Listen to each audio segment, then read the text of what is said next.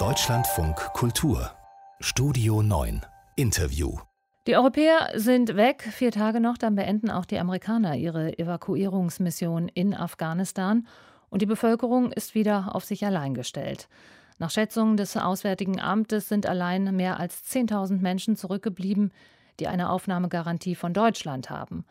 Deutsche Diplomaten bemühen sich deshalb im Gespräch mit Taliban-Vertretern im Moment darum, Möglichkeiten zu finden, die Menschen doch noch außer Landes zu bringen. Über die Situation in Afghanistan am Flughafen Kabul einen Tag nach dem Anschlag berichtet Jürgen Stryjak. Am Tag nach den verheerenden Anschlägen am Flughafen finden in Kabul Trauerfeiern für die Opfer statt. Der Sarg von einem der Opfer ist auf einem Holzgestell aufgebahrt und mit einem Tuch verhüllt. Mehrere hundert Menschen haben sich davor versammelt und verrichten ein Gebet. Unsere Herzen brennen, klagt ein Verwandter des Getöteten. Wie lange sollen wir noch unsere Leben verlieren und gedemütigt werden? Das ist ein wirklich großer Verlust für uns alle. Ein anderer Verwandter beschreibt die Situation am Flughafen unmittelbar nach den Anschlägen. Offenbar waren Rettungskräfte nicht schnell genug an den Ort der Tragödie gelangt. Es gab niemanden, der die Toten und die Verwundeten barg. Die meisten Menschen kamen ums Leben, weil Ausländer die Straße eine Stunde lang blockiert hatten. Einige der Verwundeten starben, weil die Straßen gesperrt waren. Die Verantwortung für den Doppelanschlag hat der sogenannte Islamische Staat übernommen, in einer Mitteilung, die auf den üblichen I S-Kanälen im Internet verbreitet wurde.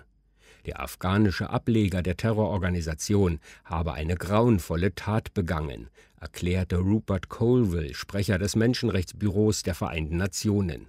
Es sei eindeutig die Absicht der Terroristen gewesen, so viele Zivilisten wie möglich zu töten, Kinder, Väter und Mütter, aber auch ausländische Sicherheitskräfte.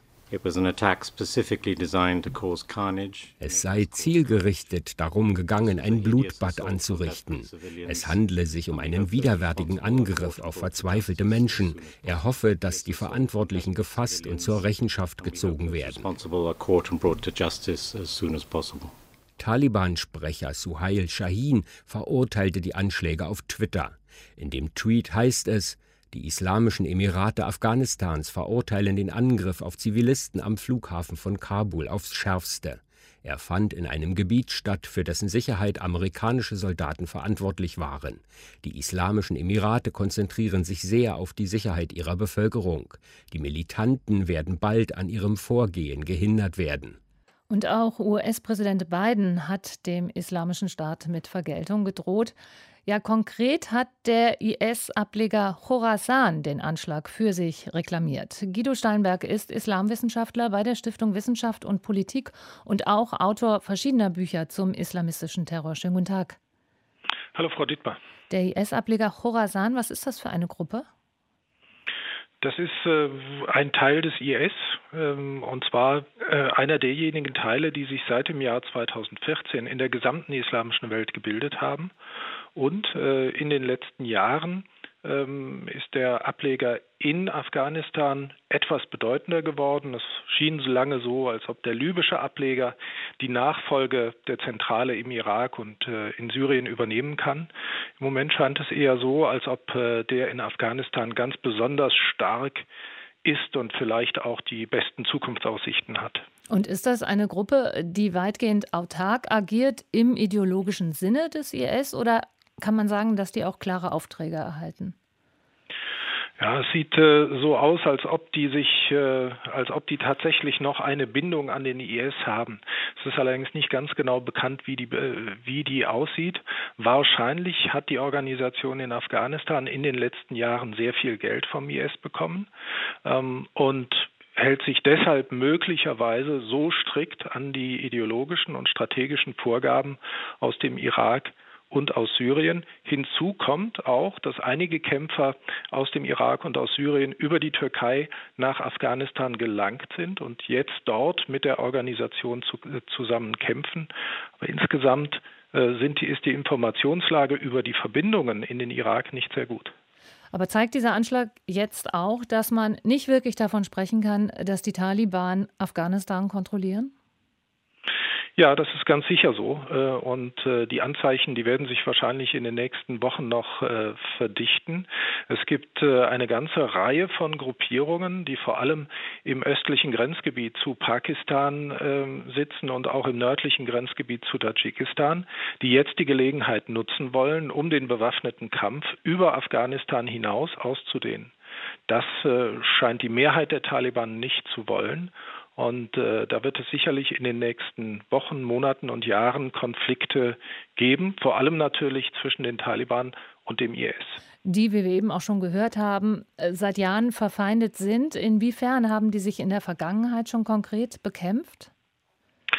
Der I S, der ist in Afghanistan in den Jahren zweitausendvierzehn und zweitausendfünfzehn entstanden und seitdem bemühen sich die Taliban, den I S dort zu zerstören. Sie wollen natürlich keine andere islamistische Gruppierung im Land, die ihren eigenen Herrschaftsanspruch bestreitet.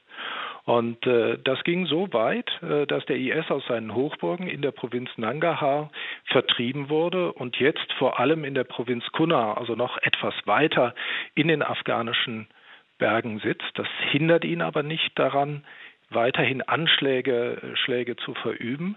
Er muss sich allerdings immer wieder den Verfolgungsmaßnahmen der, der Taliban entziehen. Jetzt haben Sie gesagt, dass dieser I S-Ableger relativ stark ist. Was heißt das? Kann man das überhaupt sagen, wie das Kräfteverhältnis ist zwischen Taliban und diesem I S-Ableger in Afghanistan? Ja, äh, es ist ein Wunder, dass der I S überhaupt so lange überlebt hat. Das sind einige hundert Kämpfer nur. Und bei den Taliban müssen wir von mindestens fünfundsiebzigtausend Mann, wahrscheinlich aber deutlich über hunderttausend Mann ausgehen. Ähm, die große Stärke des I S liegt vor allem darin, dass er ganz hohe Verluste aus den Kämpfen gegen die Taliban und auch aus den Kämpfen gegen die U S A der letzten Jahre immer wieder hat äh, ausgleichen können. Und äh, das ist ja ein Charakteristikum des I S weltweit. Er schafft es, äh, sehr, sehr viele junge Leute für sich äh, zu begeistern. Trotzdem dürfte der I S eigentlich keine Chance haben im Kampf gegen die Taliban. Ähm, es spricht einiges dafür, dass er die Unterstützung von Afghanen hat, äh, die offiziell zu den Taliban gehören, äh, die dann aber doch äh, zumindest fallweise mit ihm kooperieren. Das gilt übrigens auch für Kabul. Es gibt einige Autoren, die der Meinung sind, dass ein Teil äh, der Taliban dafür verantwortlich ist, dass der I S es schafft, von seinem Rückzugsgebiet in der Provinz Kunar, weit entfernt im Osten, auch in Kabul Anschläge zu verüben und das seit Jahren. Jetzt wird viel über die nahe und auch fernere Zukunft des Landes spekuliert. Was glauben Sie, könnte Afghanistan tatsächlich wieder zu einer Plattform trans- transnational operierender Terrorgruppen werden, wie das ja auch schon vor zwanzig Jahren mal der Fall war? Ja, die Gruppen gibt es auf jeden Fall noch und diese Gruppen werden das versuchen. Wir haben nicht nur den I S, wir haben auch die Al-Qaida, wir haben kleinere zentralasiatische Gruppierungen, die alle in den letzten Jahren und Jahrzehnten versucht haben, den bewaffneten Kampf in den Westen zu tragen. Und äh, die Aussichten, dass das gelingt, die sind besser geworden. Und zwar vor allem deshalb, weil diese Gruppen, die vor allem aus Arabern, Zentralasiaten und einigen Pakistanis bestehen, die Unterstützung eines Trends innerhalb der Taliban haben. Es gibt unter den Taliban so zwischen zehn, maximal zwanzig Prozent, die wollen den Dschihad, wie sie das nennen, auch in die weite Welt tragen.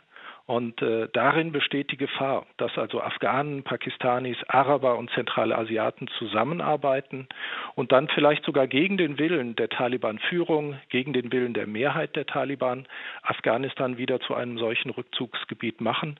Es spricht einiges dafür, dass das schon begonnen hat. Der Islamwissenschaftler Guido Steinberg von der Stiftung Wissenschaft und Politik. Ich danke Ihnen. Ich habe zu danken.